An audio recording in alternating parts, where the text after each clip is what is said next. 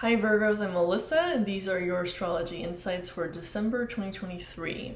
Okay, so for you guys this month, you have um, some nice energy specifically around communication, socializing, friends, groups, and also um, for some of you, family could come in and even like extended family, like cousins, aunts, uncles, and um, uh, siblings are also highlighted here. This is also like a fun energy. Some of you may be traveling to see, um, to have fun um, with family members or friends, okay? Because this is also like a group energy. This is a really fun kind of enjoyment. Have uh, parties, invites could be coming in, and you had this last month um, where Virgos were sort of, um, sort of really trying to relax and enjoy themselves. And then this month you have some similar energy, but there's a little more of a family tie. A lot of communication and talking coming to you guys, okay? And then you have um, also a lot of, um, for some of you, maybe activity with social media, online types of things as well, in terms of socializing and interacting. But there's really um, like a nice peaceful energy for you guys as well that I really like this month. And um, you also have some nice energy around work as well, okay? So you could be having some positive energy come in to, um, for some people, finance, for some people, it's just um, enjoying your job and enjoying your work more. For others, this could also be um, new changes in your work as well. And there's also um, nice energy with people, okay? And for some of you, uh, that could have to do with coworkers, okay? Or um, just people that you work with, okay? But there is like nice energy here specifically for some of you with um, finances as well. So there could be a boost for some Virgos with financial energy this month, okay? And then you have um, some nice energy with family specifically. You have positive flow with communication with family.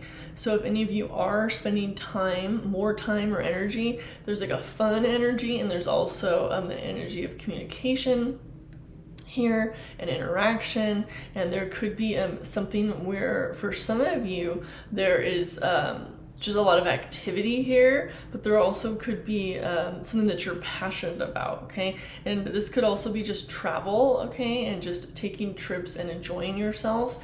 And um, even if it's not with family, for some of you, you're just gonna be maybe spending time with people that feel like family, okay? So that could definitely be people that you're not related to at all, but maybe they feel more like family to you than your own family does. So that's something that could be possible for some Virgos, but you definitely, your emotional energy this month is um, for some of you going to sort of draw you out. You may feel more extroverted and social and wanting to go out and enjoy yourself with friends possibly with group situations as well.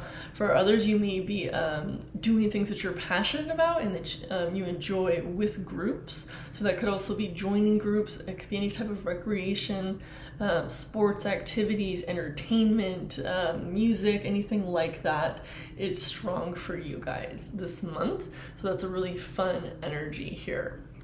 Okay, and then you also have some nice energy like expansion in um, some things and also uh, another area with money here.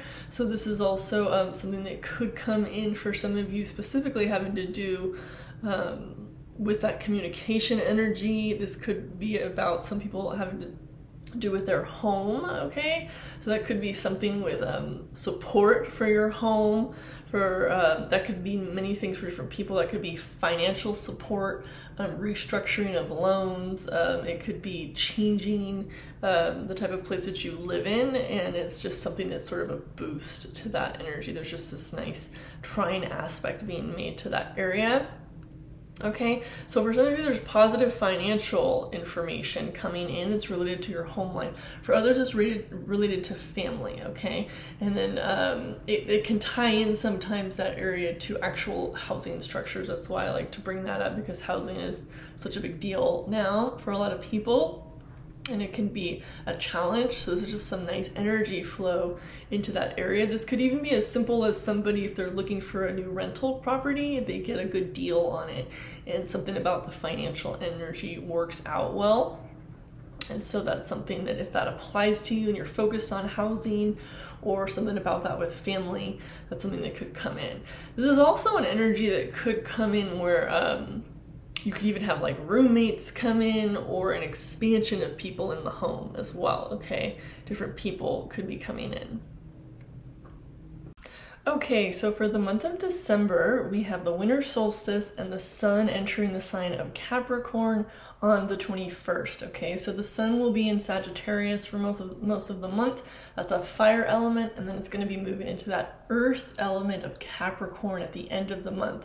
So going to be a little more grounded yin energy, but the bulk of the month is going to be um, with that sort of uplifting fire energy with that Sagittarian um, sun.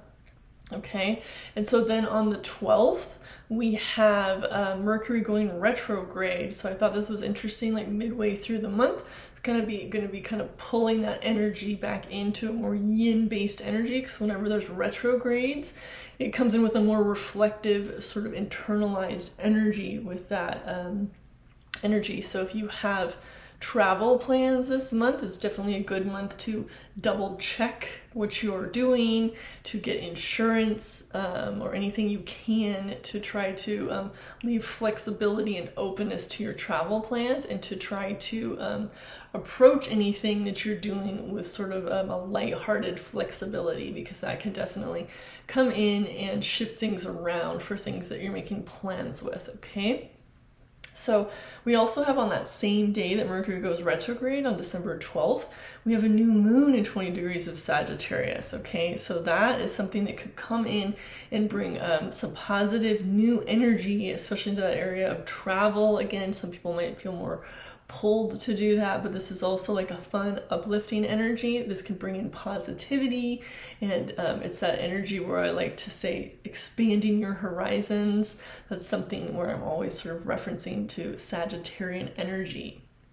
Okay, and then on December 26th, we have a full moon at four degrees of Cancer, okay? And on that same day, Chiron is also going to be moving direct, and that's retrograde for a long time. So this is something that I feel like could definitely tie into that full moon. That end of that month also brings in a more yin energy where it's kind of pulling people back in. So it's definitely a family energy too. So for a lot of people, that's going to bring in a focus on family and also um, clearing and healing things with family. Okay, this is a very emotional energy. There could be extra focus on um, possibly um, that because of that direct energy with Chiron, where there's progress in healing. So that's definitely something that could be positive with anything that comes up with that focus on Cancer. Okay. The other thing going on this month is we have Neptune is going to be moving direct on the 6th and it's been retrograde since June 30th, okay? So this is sort of clearing up some of those slower moving planets where they're all retrograde for a huge portion of the year. So by the end of the month, the only um, larger planet, slower moving planet, will be Uranus, and that's going to be moving direct in January, and that's going to sort of open up that energy as we head into the spring, where there's sort of a clarity and everything is um, moving direct, okay? So this is still kind of tying up loose ends from all of that retrograde energy and then also moving into more of a yin-based energy towards the end of the month, okay? So for some of that yin-based energy towards the end of the month and possibly some of that family tie, this can also be an emotional tie that comes in with that full moon energy. There's definitely um, some two acupressure points that I really like for anything that's related to that. And they're called, um, one of them is called pericardium 6, and then also Sanjiao 5, okay? And they're both on the wrist. Pericardium 6 is on the inside of the wrist. A lot of people notice they'll use that point. It's um, very common for um, people who feel dizzy. It's common for people who feel seasickness or if you feel car sick um, is definitely a strong point for that. People use it if they feel feel nauseated. But it's also a nice energetic point for emotional healing. The pericardium is the heart protector, okay? And that Cancerian energy is something that is about like emotional safety, okay? So that pericardium energy can come in, and that is just a um, energetic form. It's not a Western physical uh, analysis. Okay, so that pericardium six on the inside of the wrist, in the middle of the wrist. And how you can measure that is you can take your thumb at the wrist crease and whatever your thumb is, you go two widths down, okay? So there's one and then about two. So that would be, you know, about pericardium six. And you just want gentle pressure there, okay? And you can just press it very lightly. It's also a really great point for aromatherapy, or if you like to use homeopathy or flower essences. Flower essences are really nice for that area too. So it starts to help to center your emotions, calm any anxiety, it's also great for emotional reactivity or anything that feels sort of defensive, emotional, uh, in an emotional way, okay? And then that outside point I like is Sanjiao 5, okay?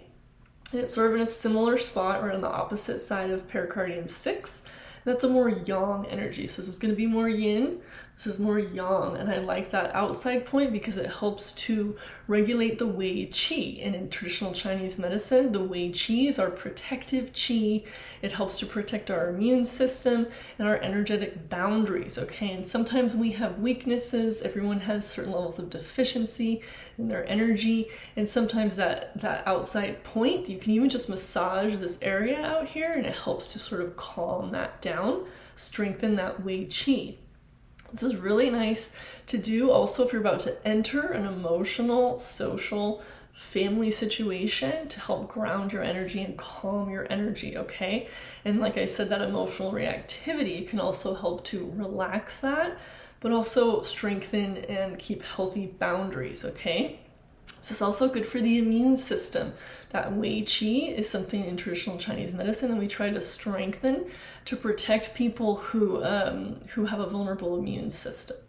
Okay, so those are just a few little tips if any of you are traveling or having interactions that feel emotional. This is also good for romantic relationships as well. So I suggest both of those. And again, you only use gentle pressure and you can even just apply aromatherapy or light massage right where those points are located.